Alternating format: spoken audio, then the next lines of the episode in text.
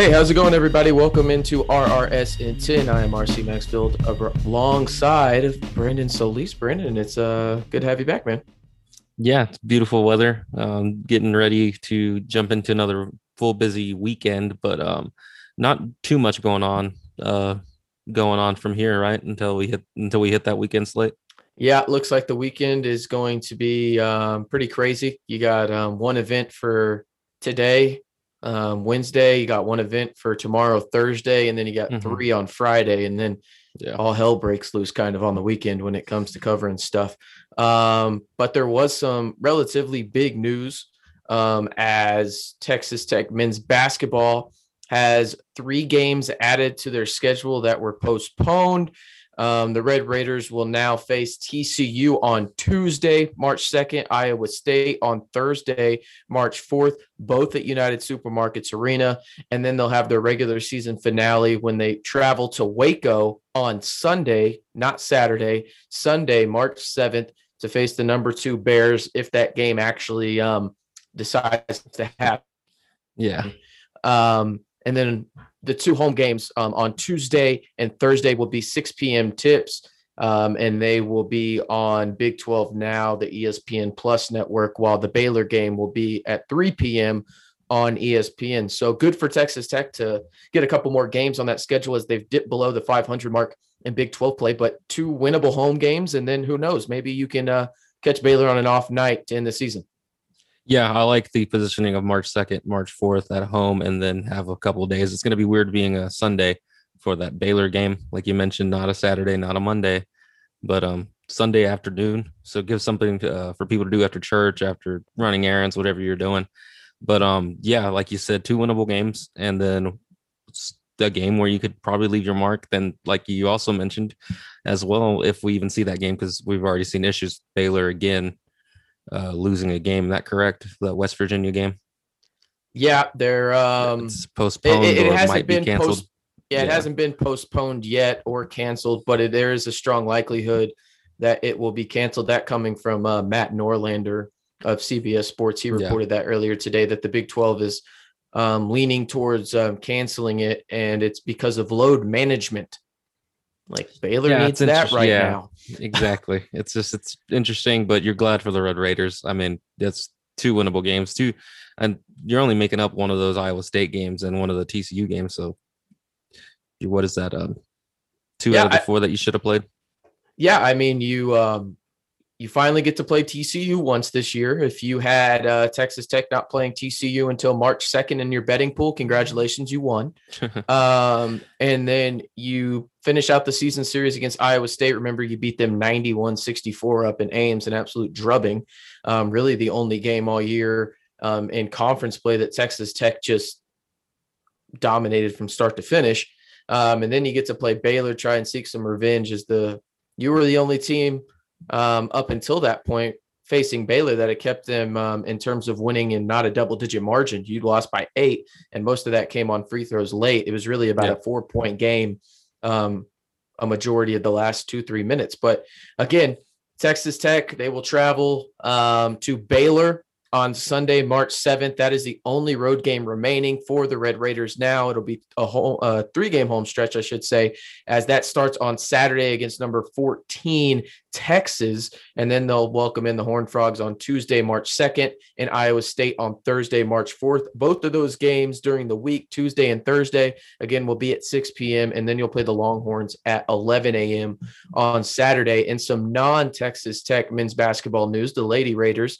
Um, got a accolade. More specifically, uh, Vivian Gray. I forgot to mention this on yesterday's RRS and 10, but Vivian Gray was named Big 12 Player of the Week. Um, the Lady Raider basketball senior Vivian Gray um, had a stellar effort in Tech's overtime win over Kansas. She went 14 of 21 from the field and hit 10 of her 13 free throws, had 10 rebounds, three blocks, three steals, and 38 points. It's casual. She's going to be a first team All Big 12 member for the Lady Raiders on that side. Another player of the week honor, this time um, actually a pitcher of the week, and that comes from Texas Tech softballer Erin Edmoundson. So yes. she wins that. Um, this is her third time she's ever won it. Um, she was outstanding down in College Station this past weekend as um, she won the game against Texas A&M, and she went 13 in the third innings, um, only allowing two runs, striking out nine batters and only three walks. Um, that was Tech's first win over A&M since 2012 and the first time they've won in College Station since 07. I was in middle school and T-Pain and Chris Brown were going off on the charts. I don't know where you were, but they were going off in 07, Brandon. Was that probably the same year Bedrock came out? Uh, oh, I forgot about Bedrock. guys. Yeah, it's it's got to be in that time frame. Young Oh, Money yeah. for sure. Um, I'm sure that's exactly what people big wanted to listen to Texas this Tech podcast. uh, softballer softball guys back in the day. Yeah, absolutely. uh, little did we know Drake was Yes. um, trying to become the coach at one point or something along those lines. At least that's what I've been told. Um, and in case you missed it yesterday, um, big time recruit for Texas Tech football, Tyler Shough, Yes. Um, the four star quarterback from Oregon. He'll have three years remaining. Um, actually graduates in March. You can read the article on RedRaidersports.com about it. Um, tons of insights from everybody um, there on the site. From I think Taylor and Matt had a Red Mhm. Raider TV today. Um, I wrote the article on the breaking news, and then I think Matt and um, was it Hunter or Billy? I forget. It was Hunter. Okay. Um, gave a little bit more insights on just how much of an improvement um, Tyler is going to be over the quarterbacks that Texas Tech had last year. But what are your overall thoughts, real quick, Brandon, about um, Shough coming in and probably being the uh, QB one for Texas Tech next year when they head down to Houston and play their first game in NRG? Yeah, I'm excited for him. Uh, this is a big time recruit, big time get. Uh, anytime you can get a Pac-12, uh, you know, quarterback in, that's usually on par with the other Big 12 quarterbacks around, and let alone he wins the Big 12 in seven games that they played.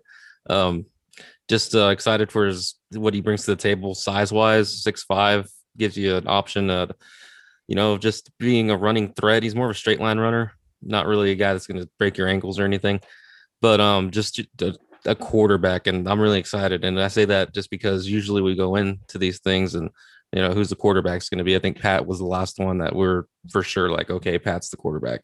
Now you kind of see this Tyler Shough comes in. You have to think he's the front runner now. But um, as Level mentioned, Donovan Smith, Behren Morton, Maverick McIver, those guys, there's no reason for them to let up. You know, they're still going to be competing. But I do like Tyler and what he brings to the table. A, a guy that we've seen his name for the first overall pick Yeah. in one Wild. draft and one mock draft. That's crazy. Oh, he would two. be I looked it up. He's actually two. two. Okay. Yeah. I believe he'd be your first overall number one pick ever. If that is the case, I think there No, might have been one one other back- guy. Yeah. Yeah, one back so. in like the 50s, I think. yeah. Was it but, uh, um, EJ? EJ? I was thinking it was EJ. Yeah. But um, or Danny, but uh, nonetheless, or Oh, Donnie, yeah. Donnie Anderson, and uh, but nonetheless, you know, a guy that's going to come in and be an immediate impact kind of guy. Uh, you hope he meshes well with the players, and maybe he'll help you get some other uh, transfer portal guys and or other recruits. Who knows? And Oregon has got a couple more guys in the portal right now. Um, and Texas Tech coaches have started following them, so you might be on to something there. Um, yeah, he's got a lot of Justin Herbert in him. Please do not get Yep. that twisted. I am not saying he is Justin Herbert, but he's got a lot of Justin Herbert in him. And as Brandon mentioned, he's been um, mocked as high as number one. The lowest that I've seen him in next year's draft is number 22 overall. So, I mean, you're getting a guy that has NFL draft pedigree right there in terms of appeal. Um, and he's proven it. Last year was a weird year there at Oregon, but he showed out in a lot of games. And Oregon um, was slowly moving in a different direction due to the Boston College transfer and Anthony Brown, who was there last year and uh, came in and ran a lot of goal line stuff for them. But they're also getting Ty Thompson, a five star quarterback, um, who is Yeah. likely to start for Oregon and the Ducks this year. So, kind of a writing on the wall type situation for Tyler Shough. Um, but hey, if you're Texas Tech, you're happy to have him for sure. Only one thing to look forward to in terms of Texas Tech athletics. Um, today, that will be the Lady Raiders will head up to Manhattan and play the K State Wildcats to finish off that series. Again, Lady Raiders, only thing on the docket for Texas Tech athletics today. But hey, that'll also, do it for- RC. Oh. Uh, one thing, just to clarify, Yeah. we were close. Donnie Anderson went seventh overall, but Dave Parks it was Dave Parks, Dave number one overall, 64 thought it was uh, EJ. 49ers. But uh, EJ and Donnie both went very high as well. But um, Gotcha. you know, where EJ went the in the second round, but a third the third pick in the second round. But gotcha. no bad to the Cowboys, by the way. But nonetheless, uh, Dave Parks was your last number one overall drafted player from Texas Tech and the only number one overall pick. Obviously, we're not saying Shough's going to be, Yeah. you know, you never know what happens, but um, it gets you excited. I'll take it. Yeah, no, I mean, it, it if you're getting a guy in the transfer portal that's eligible right away and he has that potential where scouts are taking notice like that, you take it every day of the Mhm. week and you just try and figure it out. But that'll do it for RRS in 10 today for Brandon. I am RC. We will catch y'all tomorrow. And as always, be sure to get your latest Texas Tech athletics news over on redraidersports.com. Catch y'all tomorrow, guys.